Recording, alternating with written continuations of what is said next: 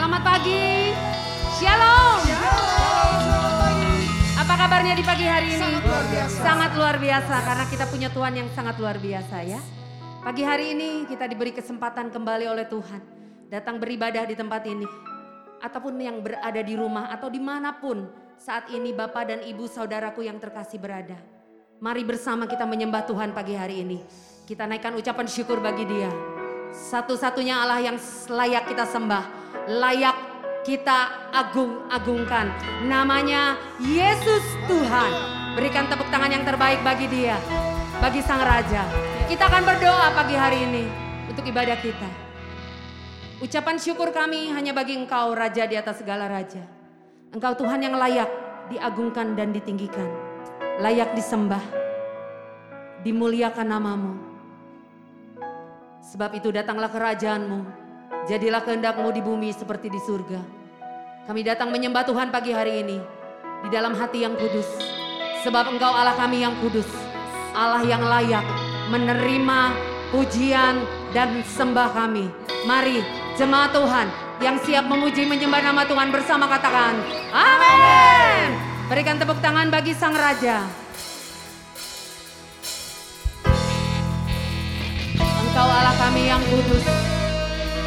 Disembah, ditinggikan, diagungkan, dimuliakan. Thank you Lord.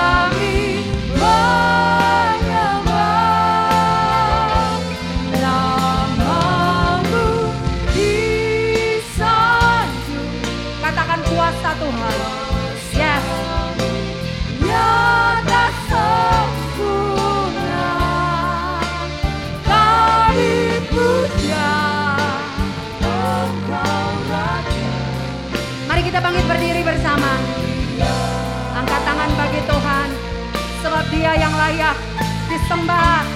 Dia Allah yang kudus. Kau Allah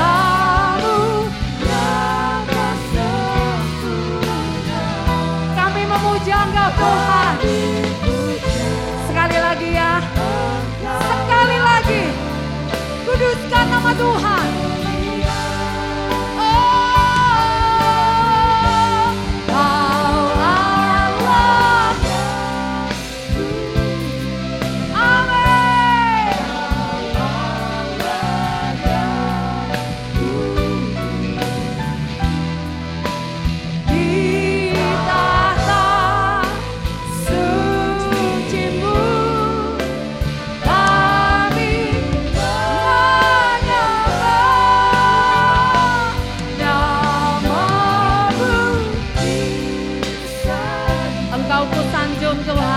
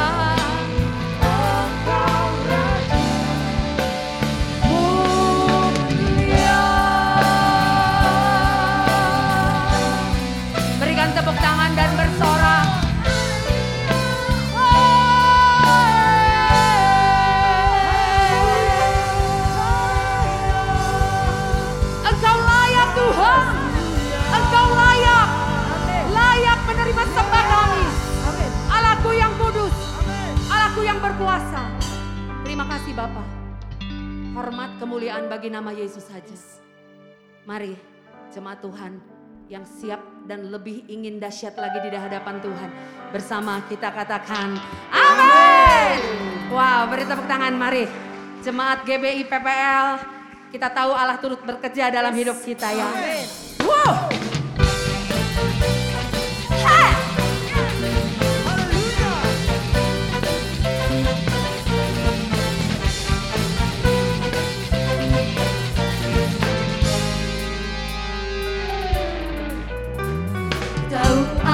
Turut bekerja di dalam segala perkara untuk mendatangkan kebaikan bagi yang mengasihi Dia.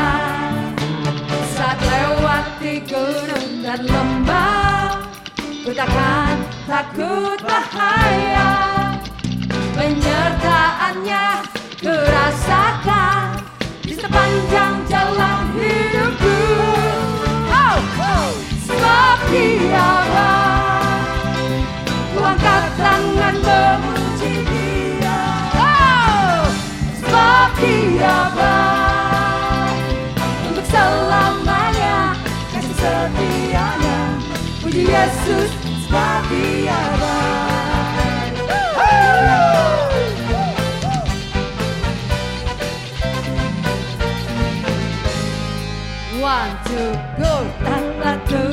bekerja Di dalam segala perkara ya.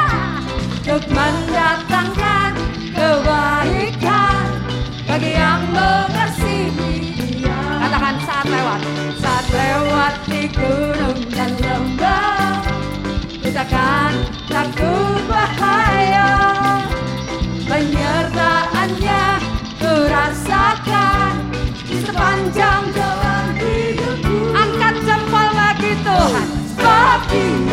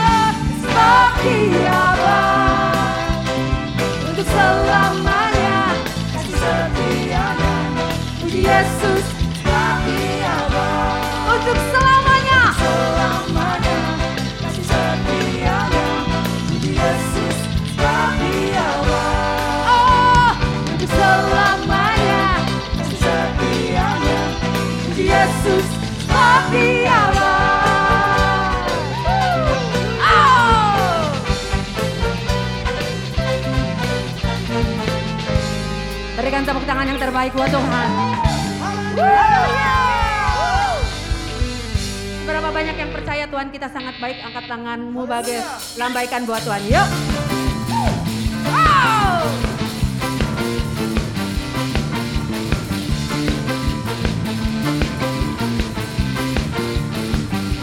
Mari sama-sama. Bukti karyamu nyata Dari hari ke hari. Besar cintamu nyata Dari generasi ke generasi. Kau angkat sakitku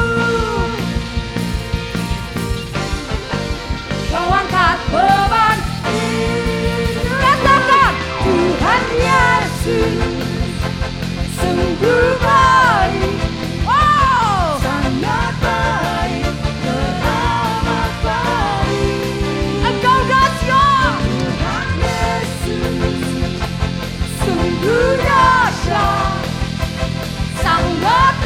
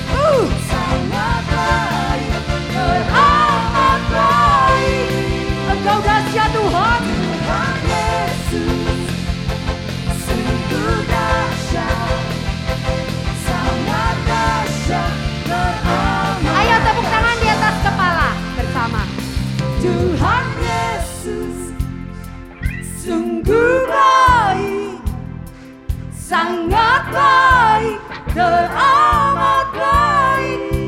Engkau pasti dahsyat Tuhan. Tuhan Yesus sungguh dahsyat, sangat dahsyat. Jemaat Tuhan sendiri ya. Bapak Ibu sendiri. Katakan Tuhan Yesus. Tuhan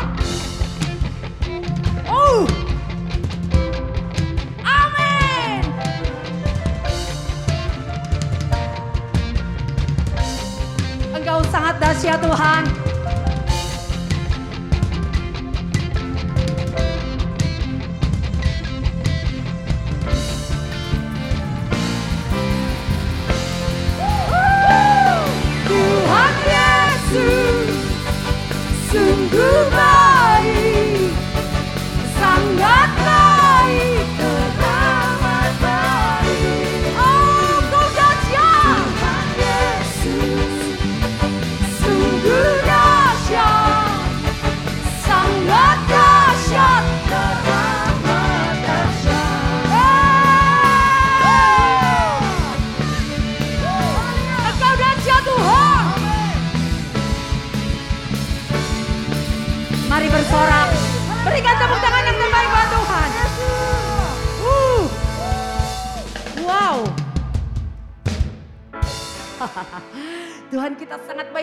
luar biasa. Amin.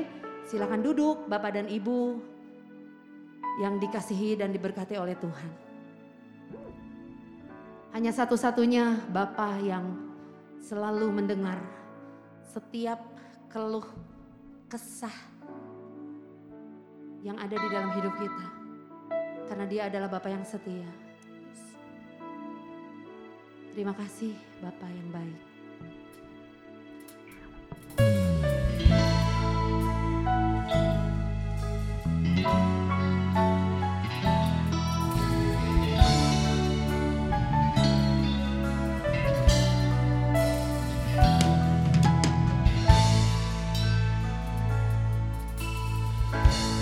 Bapa kau mendengar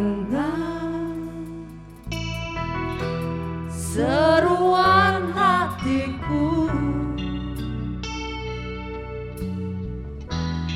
tak pernah kau lepaskan dari kasihmu. Lewat lembah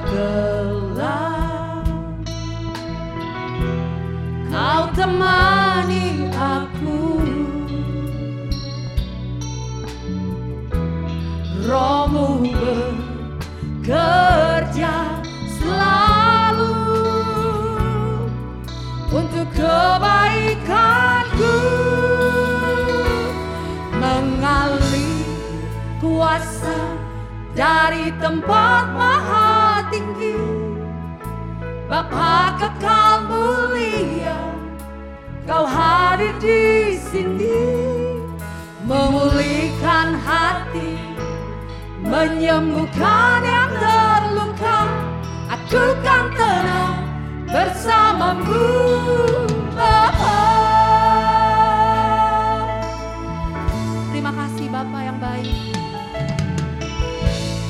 Bapa kau mendengar? Yes. seruan hatiku. Tak pernah kau lepaskan dari kasihmu.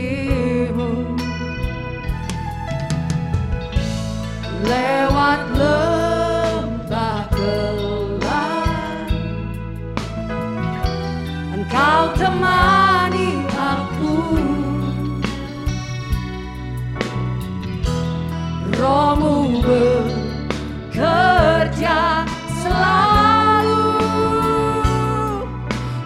kebaikanku mengalir mengalir kuasa dari tempat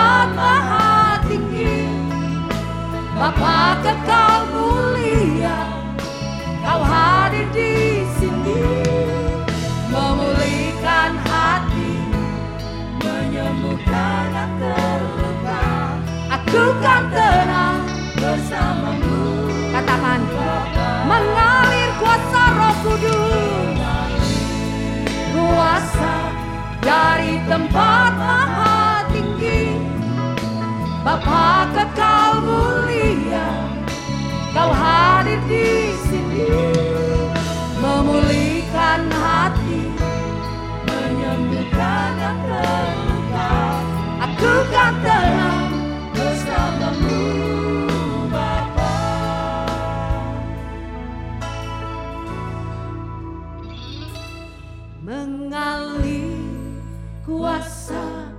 dari tempat maha tinggi Bapa kekal mulia kau hadir di sini memulihkan hati menyembuhkan yang terluka ku kan tenang bersamamu. Jemaat Tuhan sendiri Bapak Ibu sendiri yang di rumah angkat suaramu katakan mengalir kuasa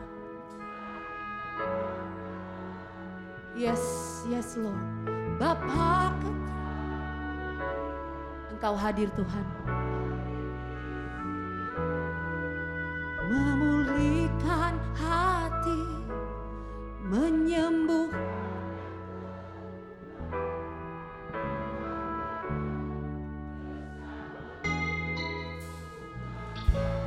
Sekali lagi, jemaat Tuhan sendiri. Mengalir kuasa. Yes. Bapa kekal mulia. Amin. Kau hadir di memulihkan. Dia memulihkan hati kita. Dia menyembuhkan luka hati kita. Kita menyembah Tuhan ya. Engkau layak.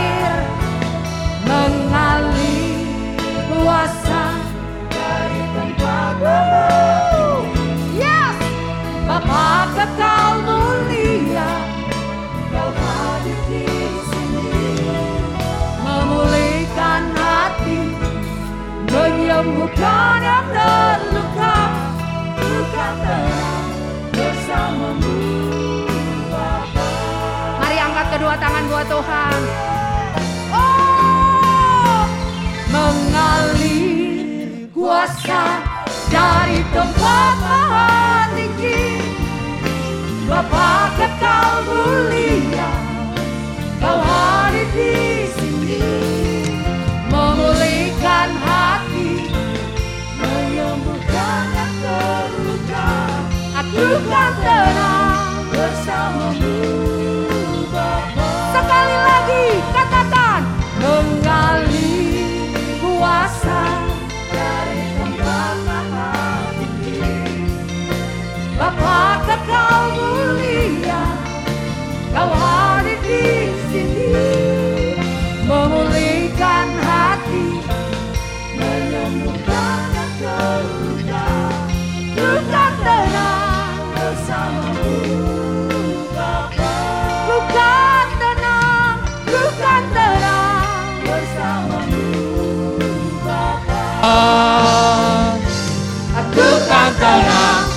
bersamamu Bapa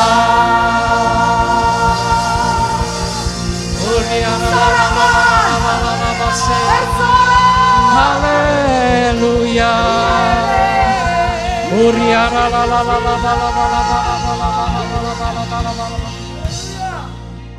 Itulah pernyataan setiap kami ya Tuhan. Kami tetap tenang bersama dengan Engkau ya Bapa. Amin. Ketika Engkau ada di dalam kami dan kami tinggal di dalam Engkau. Apa pun yang terjadi, kami tetap tenang bersama dengan Yes. Tuhan. Amin. Biarlah Tuhan pagi hari ini kami boleh diperlengkapi lebih lagi Tuhan.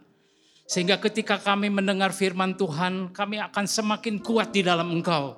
Dan kami percaya Engkau mengurapi kami semua, hambamu yang tidak ada apa-apanya ini Tuhan, Kau urapi. Semua umatmu juga engkau urapi.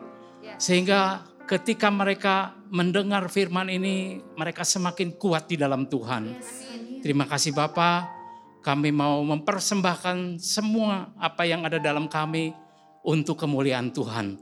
Dalam nama Tuhan Yesus, kami sudah berdoa dan mengucap syukur. Yang siap menerima berkat Tuhan, sama-sama kita katakan, Amin. Silakan Bapak Ibu Saudaraku untuk duduk. Shalom semuanya dalam keadaan baik. Ya puji Tuhan di mana pun kita berada. Di tempat ini maupun yang ada di rumah ataupun di mana saja. Saya berharap kita semuanya dalam keadaan baik. Kita tetap bertumbuh di dalam iman kita. Saudaraku, kita hidup, kita sedang hidup dalam sebuah keadaan di mana kemajuan teknologi begitu berkembang demikian pesat sehingga setiap orang ya siapa pun juga mendapat berbagai kemudahan untuk mendapatkan berbagai informasi. Demikian juga saudaraku, informasi tentang kerohanian pun dengan mudah kita akan dapatkan. Nah, situasi ini kita diperhadapkan pada sebuah keadaan, pada sebuah pilihan. Situasi ini membuat kita bisa aman, ya, karena dengan berbagai informasi yang kita dapatkan, kita bisa bertumbuh. Tetapi sebaliknya, situasi ini juga bisa membuat seseorang dalam situasi yang berbahaya. Karena mereka berpikir, ya dengan informasi yang saya dapatkan lewat YouTube, lewat dan lain sebagainya, iman saya bisa bertumbuh. Ternyata saudara itu tidak tepat. Tidak semuanya bisa terjadi. Nah untuk kita tetap maju di dalam Tuhan, untuk kita tetap aman di dalam Tuhan, kita butuh yang namanya komitmen. Jadi firman Tuhan hari ini saya beri judul komitmen. Setiap orang percaya harus punya komitmen di dalam hidupnya. Apa sih komitmen itu? Komitmen itu artinya mengikatkan diri. Baik secara intelektual, secara pola pikir, maupun secara emosional. ya, Secara perasaan, saudaraku. Di dalamnya tentu ketika kita mengikatkan diri secara intelektual maupun emosional, di dalamnya tentu ada yang namanya sifat tulus. Ada yang namanya kesetiaan. Mengiring apakah itu seseorang ya, komitmen itu kepada seseorang ataupun kepada Allah. Mengiring dengan setia, dengan teguh hati. Ada dedikasi, ada pengabdian punya loyalitas yang tinggi, punya kepercayaan, ada tanggung jawab di dalamnya, dan ada kesungguhan serta kegigihan, disertai dengan tekad yang kuat. Jadi secara singkat, komitmen itu tetap konsekuen dan tetap konsisten dalam segala keadaan. Nah, kenapa orang percaya, bahkan setiap manusia, harus memiliki komitmen entah kepada seseorang maupun kepada Allah ya. Karena ternyata saudaraku ketika orang punya komitmen dia akan menerima dampak yang baik buat dirinya. Saya kasih contoh di dalam Alkitab Yosua itu sangat komitmen kepada Musa. Dia punya dedikasi yang tinggi dia dia sungguh-sungguh menjadi abdinya Musa. Apa akibatnya? Ketika Musa harus mati, saudaraku, Yosua dipercaya untuk memimpin bangsa Israel masuk ke tanah Kanaan. Demikian juga Elisa. Elisa punya komitmen kepada Elia. Ketika Elisa komitmen kepada Elia, maka dia mendapatkan double portion, pengurapan double. Tentu ini saudaraku membawa dampak yang sangat baik buat kehidupan mereka. Nah saudaraku kita juga lihat Sadrah, Mesah dan Abednego.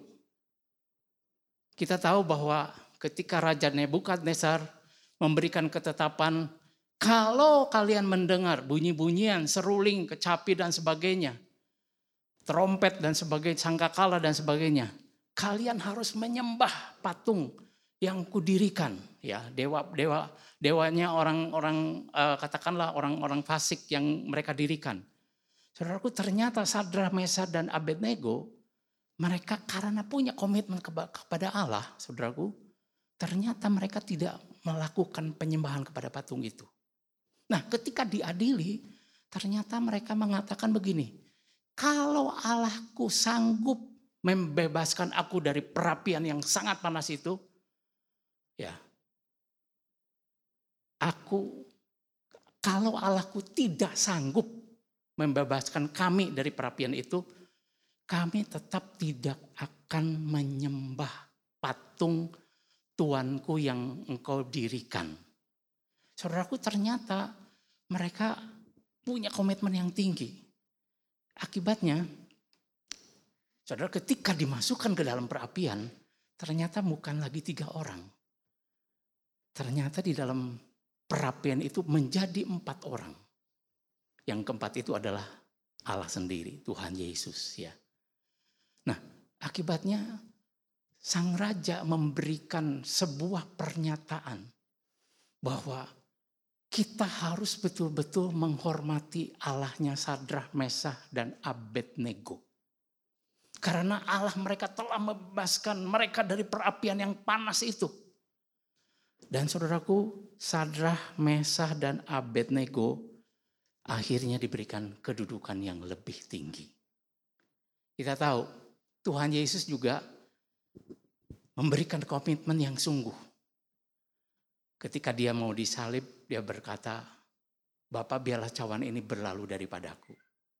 Tetapi kehendakmu lah yang jadi bukan kehendakmu. Bukan kehendakku. Nah saudaraku, jadi yang namanya komitmen itu begitu penting. Dalam seluruh aspek hidup kita, setiap orang harus punya komitmen. Kalau seseorang berkomitmen untuk bekerja, bekerja dengan baik, saya yakin apa pun yang dia lakukan, dia akan lakukan dengan penuh tanggung jawab. Dia akan melakukan pekerjaannya dengan sebaik-baiknya. Saudara, kalau kita berkomitmen di dalam pernikahan kita, ya, kita ingat akan janji nikah yang kita ucapkan di hadapan Tuhan ketika kita masuk dalam sebuah pernikahan apa pun yang terjadi, rumah tangga itu tetap diisi dengan uh, kelanggengan, saudara. Tidak akan diisi dengan perceraian. Demikian juga kalau kita beribadah, ber, berkomitmen di dalam ibadah, saudaraku. Ya, maupun situasi katakanlah cuaca buruk, sedang menderita, sedang punya masalah. Kalau orang punya komitmen beribadah, dia tidak akan melupakan ibadah di dalam kehidupannya.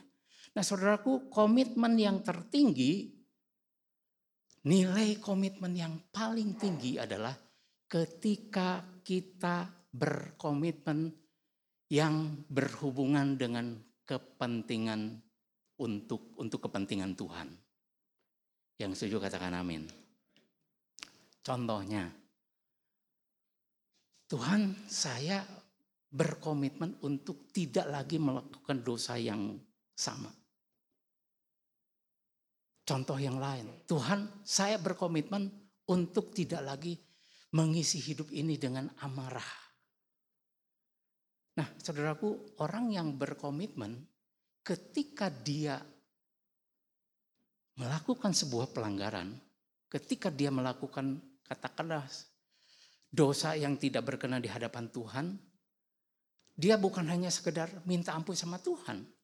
Tapi dia sungguh-sungguh berkomitmen. Untuk tidak lagi mengulanginya. Dia bertekad untuk mengalami perubahan di dalam hidupnya. Dia sungguh-sungguh tidak lagi mentolerir yang namanya dosa. Ketika dia tidak lagi mengulanginya, saudaraku, itulah komitmen itu terjadi dalam hidup kita. Ketika kita hidup di dalam komitmen kepada Tuhan, Saudaraku, hidup kita semakin berharga di hadapan Tuhan. Yang setuju katakan amin. Hidup kita semakin berkenan di hadapan Tuhan. Dan saudara, kita semuanya punya potensi untuk hidup di dalam roh dan kebenaran. Kalau kita punya komitmen. Nah, saat kita berjalan bersama dengan Tuhan sebagai orang percaya, Tuhan tidak pernah berjanji, wah semuanya beres. Wah semuanya lancar. Tidak akan pernah terjadi kesulitan, tidak akan terjadi eh, hambatan-hambatan. Tuhan tidak pernah berjanji seperti itu. Tetapi Tuhan berjanji dia selalu menyertai kita. Amin. Oleh sebab itu, saudara, jangan sampai kita tidak punya komitmen di dalam mengiring Tuhan. Nah, saudaraku, apa sih syaratnya supaya kita punya komitmen yang kuat? Apa syaratnya supaya kita punya komitmen yang kuat? Ada beberapa hal yang ingin saya bukakan. Coba kita lihat. Yang pertama, Lukas pasal yang ke-9 ayat 57 sampai dengan ayat 58. Ketika Yesus dan murid-muridnya melanjutkan perjalanan mereka, berkatalah seorang di tengah jalan kepada Yesus, Aku akan mengikut engkau ke mana saja engkau pergi. Yesus berkata kepadanya, Serigala punya liang, mempunyai liang, dan burung mempunyai sarang, tetapi anak manusia tidak mempunyai tempat untuk meletakkan kepalanya.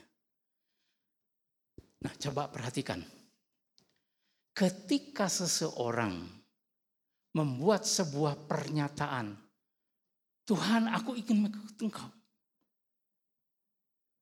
Apa yang Yesus jawabkan? Tuhan Yesus memberikan jawaban, ya, serigala punya liang, burung punya sarang. Tapi anak manusia tidak punya tempat untuk meletakkan kepalanya. Saudaraku, ini berbicara kalau Tuhan Yesus mengatakan anak manusia tidak punya tempat untuk meletakkan kepalanya. Berarti Tuhan Yesus itu tidak punya tempat tinggal. Tuhan Yesus itu tidak punya rumah. Saya belum pernah membaca di dalam Alkitab, maka Yesus kembali ke rumahnya enggak. Ya. Lalu apa artinya? Burung punya sarang, serigala punya liang, tapi anak manusia tidak punya tempat untuk meletakkan kepalanya. Saudaraku, artinya ketika kita mengiring Yesus, kita tidak boleh terikat dengan apa yang ada di dunia ini. Bukankah rumah itu adalah kebutuhan dasar manusia, betul enggak? Rumah itu adalah kebutuhan utama di samping makanan dan minuman ya ketika kita hidup di dunia ini, rumah itu menjadi kebutuhan dasar. Apakah itu rumah sendiri ataupun rumah kontrakan. Tapi yang namanya tempat tinggal itu adalah kebutuhan dasar ketika kita hidup di dunia. Jadi ketika kita mengiring Yesus, saudaraku, kita tidak boleh terikat dengan apa yang ada di dunia ini. Ketika kita mengiring Yesus, kita tidak boleh terikat dengan perkara-perkara yang besar yang ada di dunia ini. Kenapa? Karena ternyata ketika kita diselamatkan, saudara dan saya sudah ditebus oleh darahnya yang kudus. Yang setuju katakan amin. Sudah ditebus artinya sudah dibeli. Artinya hidup kita bukan lagi milik sendiri. Hidup kita harus sepenuhnya dipersembahkan untuk Tuhan. Saudaraku, kalau hidup kita dipersembahkan untuk Tuhan, saudara, saya tidak mengatakan, oh kalau gitu pak, nggak boleh jalan-jalan dong. Nggak boleh beli mobil dong. Saudaraku, bukan berarti seperti itu. Saudara jalan-jalan boleh-boleh saja.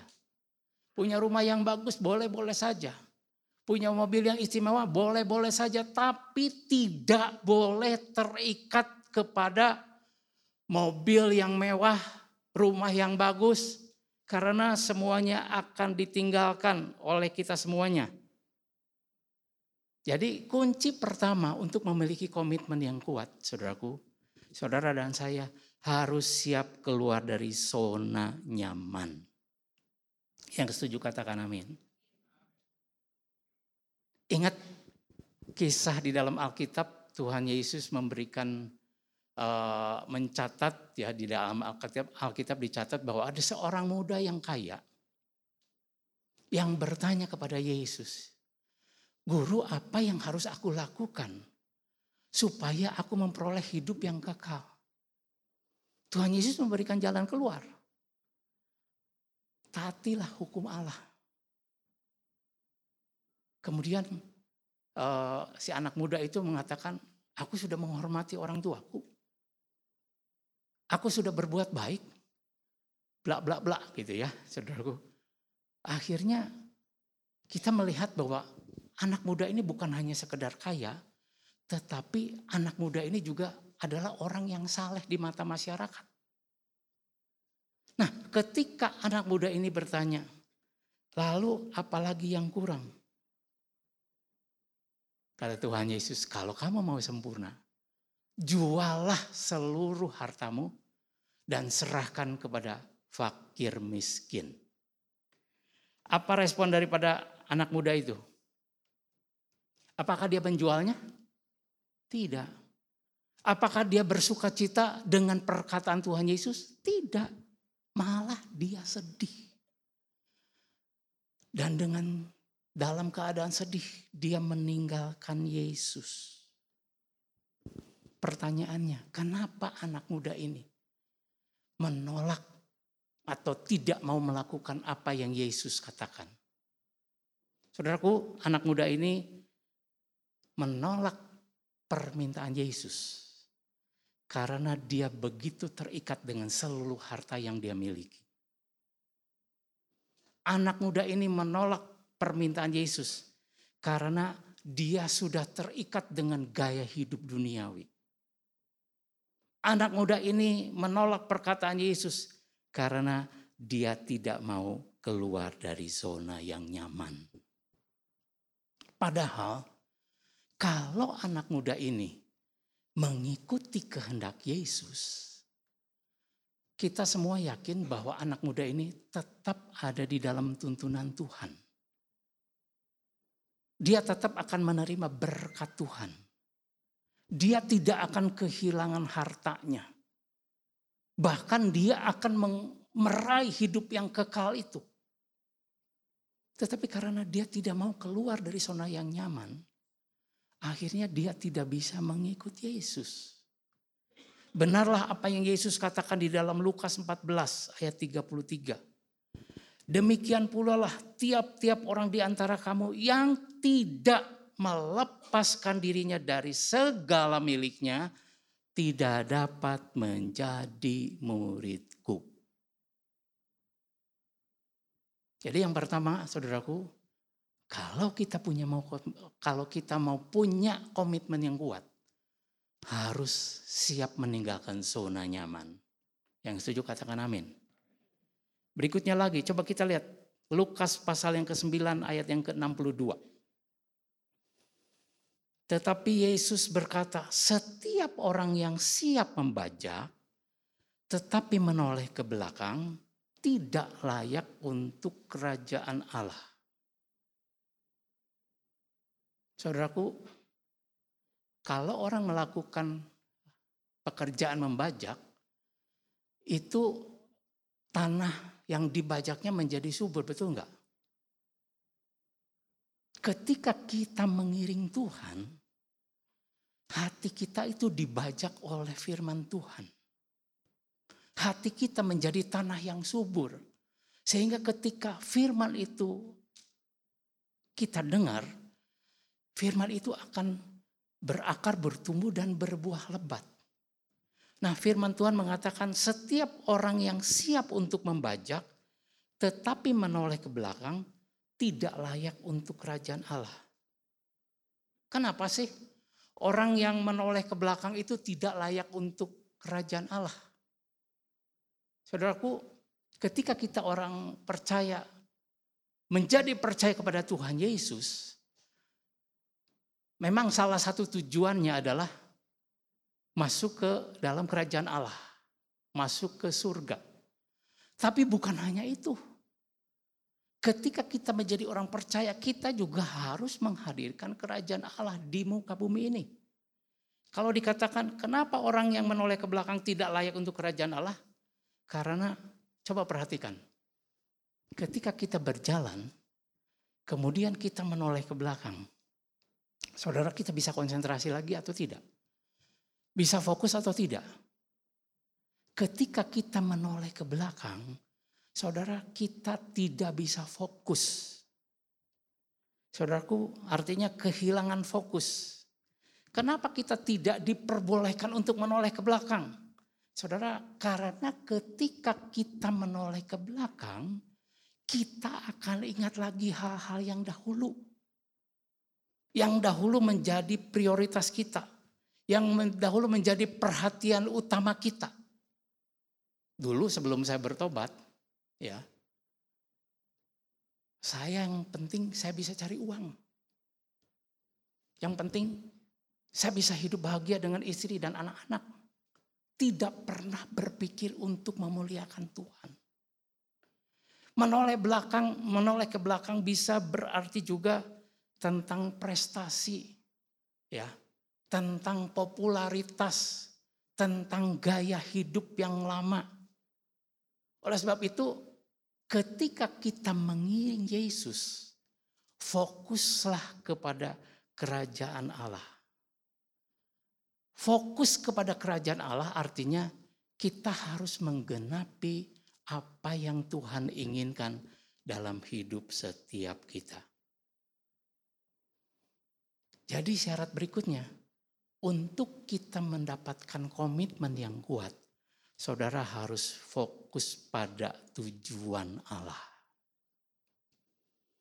Nah, Bapak, Ibu, dan saudaraku, fokus itu artinya tidak menyimpang. Fokus itu artinya tetap terarah kepada tujuan yang semula.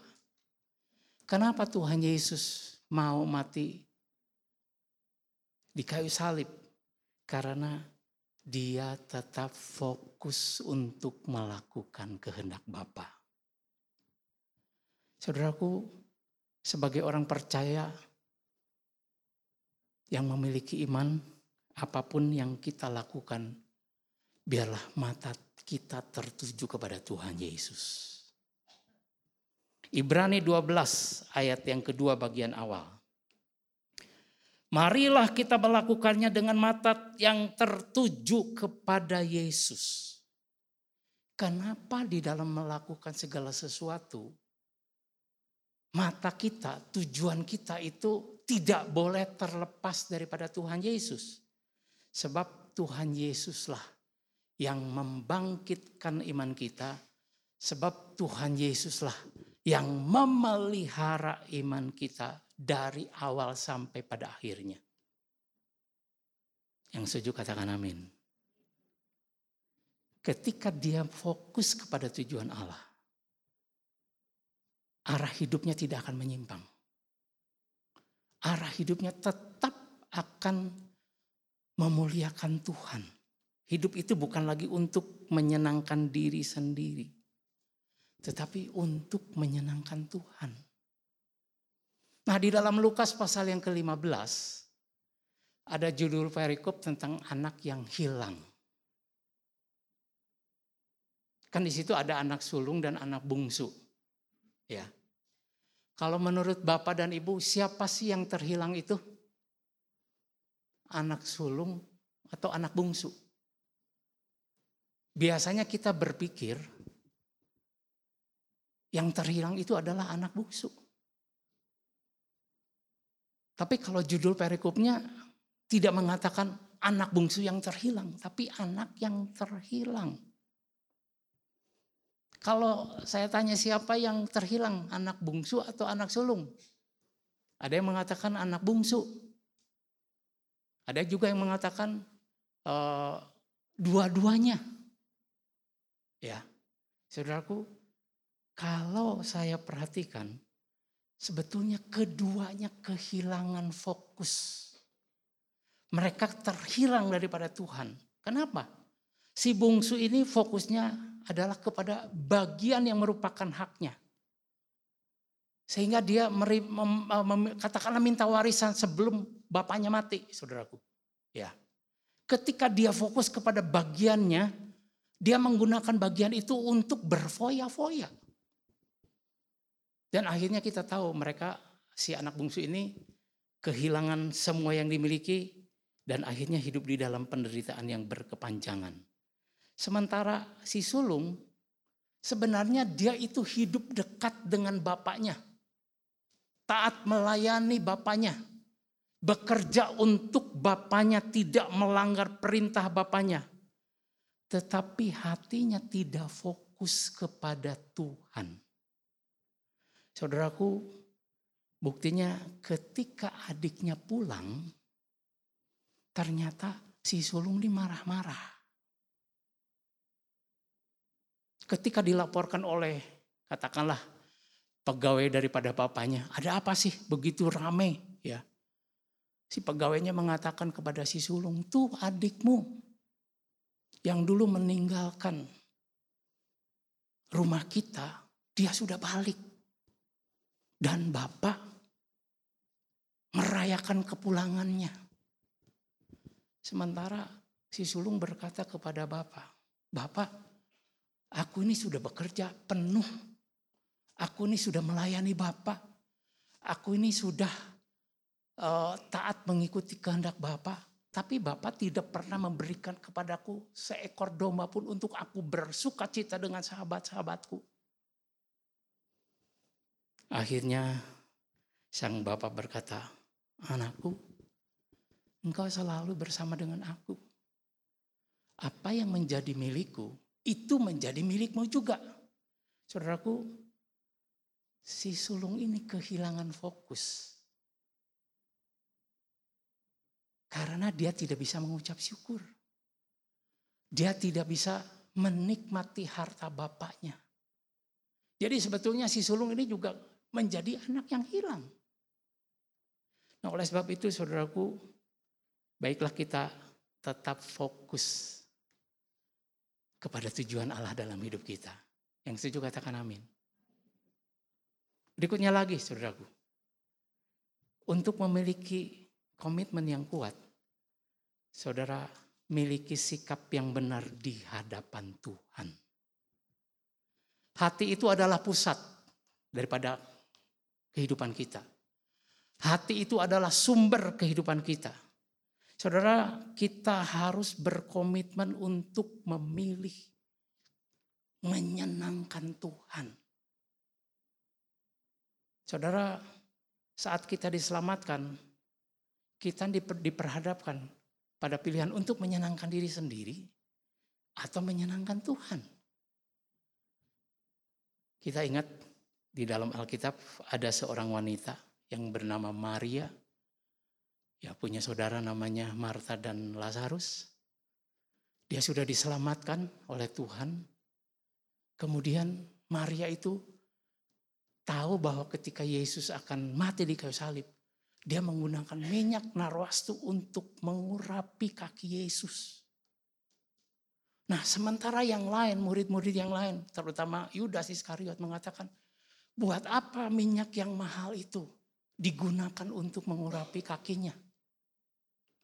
Padahal kalau minyak narwastu itu dijual harganya tinggi dan bisa diberikan untuk menolong fakir miskin. Tapi Maria tetap melakukan mengurapi kaki Yesus dengan minyak narwastu. Karena apa? Karena dia punya hidup adalah bertekad untuk menyenangkan Tuhan. Sementara Yudas Iskariot, dia hidup untuk menyenangkan dirinya sendiri. Jadi saudaraku, miliki hati untuk menyenangkan Tuhan. Kemudian kita juga harus memilih untuk taat kepada Tuhan. Hati yang taat saudaraku, itu sangat berkenan di hadapan Tuhan. Tuhan Yesus memberikan perumpamaan dua orang anak. Ada seorang ayah punya dua anak, kepada yang pertama berkata, "Pergi dan bekerjalah hari ini di kebun anggur." Jawab anak yang pertama, "Baik, saya akan pergi." Tapi ternyata anak itu tidak pergi. Kemudian kepada anak yang kedua, Tuhan Yesus berkata, "Pergilah dan bekerjalah di kebun anggur." Jawab anak yang kedua, "Aku tidak mau." Kemudian anak ini menyesal lalu pergi. Saudaraku, kemudian Tuhan Yesus bertanya, siapakah di antara kedua orang itu yang melakukan kehendak ayahnya? Jawabannya adalah yang terakhir. Nah, kemudian Tuhan Yesus berkata begini. Sesungguhnya pemungut-pemungut cukai dan perempuan-perempuan sundal akan mendahului kamu masuk ke dalam kerajaan Allah. Nah, kenapa Tuhan Yesus bertanya seperti eh, membuat pernyataan seperti itu? Saudaraku, buat Tuhan, Tuhan itu tidak terpesona dengan kata-kata manis yang keluar dari mulut kita. Tapi Tuhan lebih menghargai ketaatan bagi setiap orang percaya. Saudaraku, Tuhan mengingatkan kepada kita supaya kita tidak menghakimi orang yang lemah rohaninya. Pemungut cukai dan perempuan sundal adalah orang-orang yang katakanlah hidupnya kurang berkenan di hadapan Tuhan.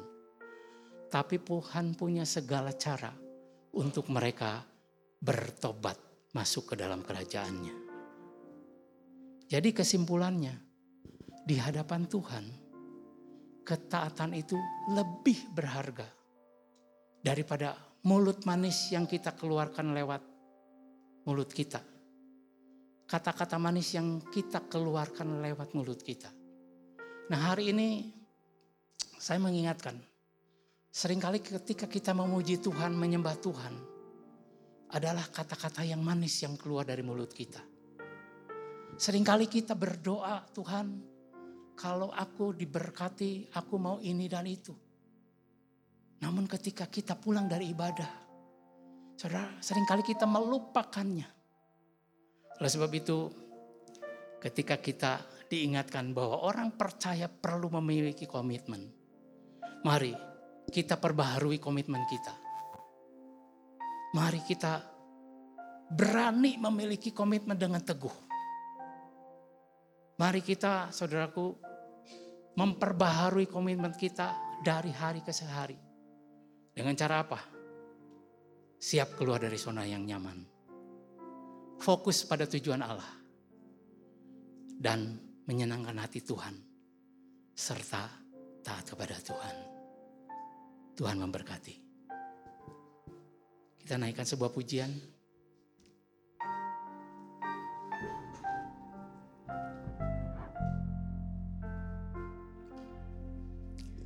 Tuhan Ku mau menyenangkanmu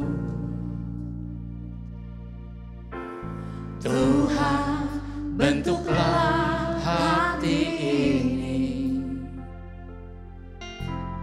Jadi berjana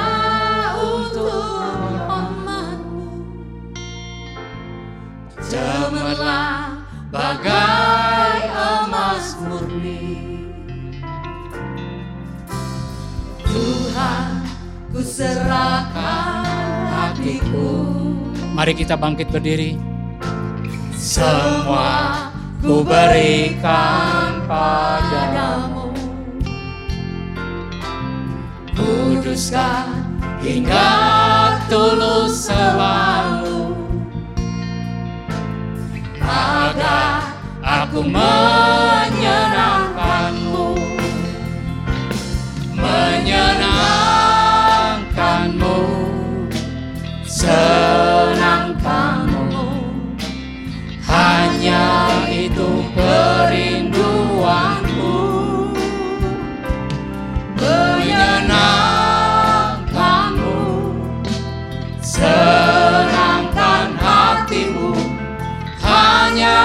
itu kerinduanku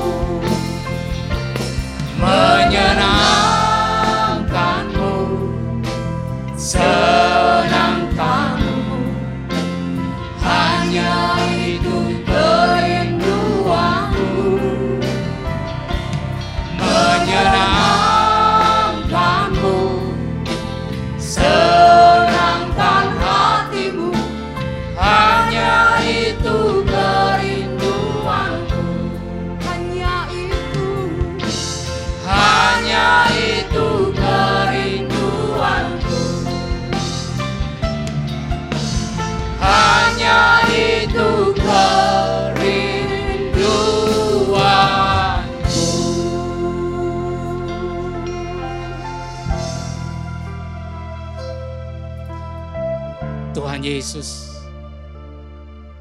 hamamu selesai berbicara. Komitmen adalah tetap konsisten, tetap konsekuen dalam segala keadaan. Amin. Berarti kita siap keluar dari zona yang nyaman. Tetap fokus pada tujuan Allah. Dan hidup ini diisi dengan menyenangkan hati Tuhan. Disertai dengan ketaatan yang total kepadanya. Hari ini kami semua sudah mendengarkan sebagian daripada kebenaran firman Tuhan. Biarlah Tuhan firman ini berakar, bertumbuh dan berbuah lebat dalam hidup kami. Ketika kami berkomitmen, berikan kemampuan kepada kami untuk kami terus-menerus memperbaharui komitmen kami. Ya. Amin. Untuk setiap kami berani berkomitmen kepada Engkau ya Tuhan. Sekali Yesus, selamanya Yesus. Yes. Amin. Perbaharui komitmen kita dari hari ke sehari. Kita tidak boleh lagi mentolerir dosa dalam hidup setiap kita. Tuhan Yesus, hamamu selesai berbicara. Roh Kudus, mampukan kepada kami untuk kami dapat melakukan firman Tuhan. Kalau kami berkomitmen, setiap hari kami akan membaca firman Tuhan. Ampuni kalau di antara kami ada yang masih lalai. Kami tidak menepati janji itu. Tapi kami percaya lewat kebenaran firman yang kami dengar pada pagi hari ini. Kami akan berikan kemampuan untuk memperbaharui komitmen kami. Sehingga hidup kami berharga di hadapan Tuhan. Sehingga kami berpotensi hidup di dalam roh dan kebenaran. Terima kasih Tuhan Yesus. Kami percaya hari ini yang lemah dikuatkan. Yang terbelenggu sudah dibebaskan. Yang putus asa menerima pengharapan yang baru. Karena kami percaya Allah kami yang sembah dalam nama Tuhan Yesus adalah Allah yang setia. Yes. Yang tidak pernah meninggalkan kami. Yes. Terima kasih Tuhan. Kami mengucap syukur. Kasih. Terima kasih. Hari ini kami berdoa untuk bangsa dan negara kami. Kami percaya Indonesia ada di dalam hatimu. Indonesia ada di dalam rancanganmu. Indonesia ada dalam pandanganmu ya Tuhan. Kami percaya rencana yang terbaik Engkau akan genapi bagi bangsa ini. Kami berdoa buat presiden kami, pemerintah kami Tuhan. Dari aparat yang tertinggi sampai dengan yang terendah. Biarlah takut akan Tuhan ada di dalam setiap mereka. Biarlah segala kebokrokan, segala sesuatu yang selama ini tertutupi. Tuhan bukakan semuanya. Sehingga bangsa ini semakin berkenan di hadapan Tuhan. Terima kasih Tuhan Yesus. Sebentar kami akan berpisah satu dengan yang lain. Sebentar kami akan kembali ke rumah kami masing-masing. Oleh sebab itu kami mengangkat kedua tangan kami. Kami siap menerima berkat Tuhan. Sidang jemaat Tuhan, terimalah dengan iman berkat sukacita damai sejahtera yang berlimpah-limpah dari Allah Bapa kita melalui kasihnya yang sempurna Tuhan kita Yesus Kristus dan persekutuan yang manis dengan Roh Kudus menyertai kita semua mulai saat ini sampai Maranatha bahkan sampai selama-lamanya. Yang sudah menerimanya sama-sama kita katakan amin. Tuhan memberkati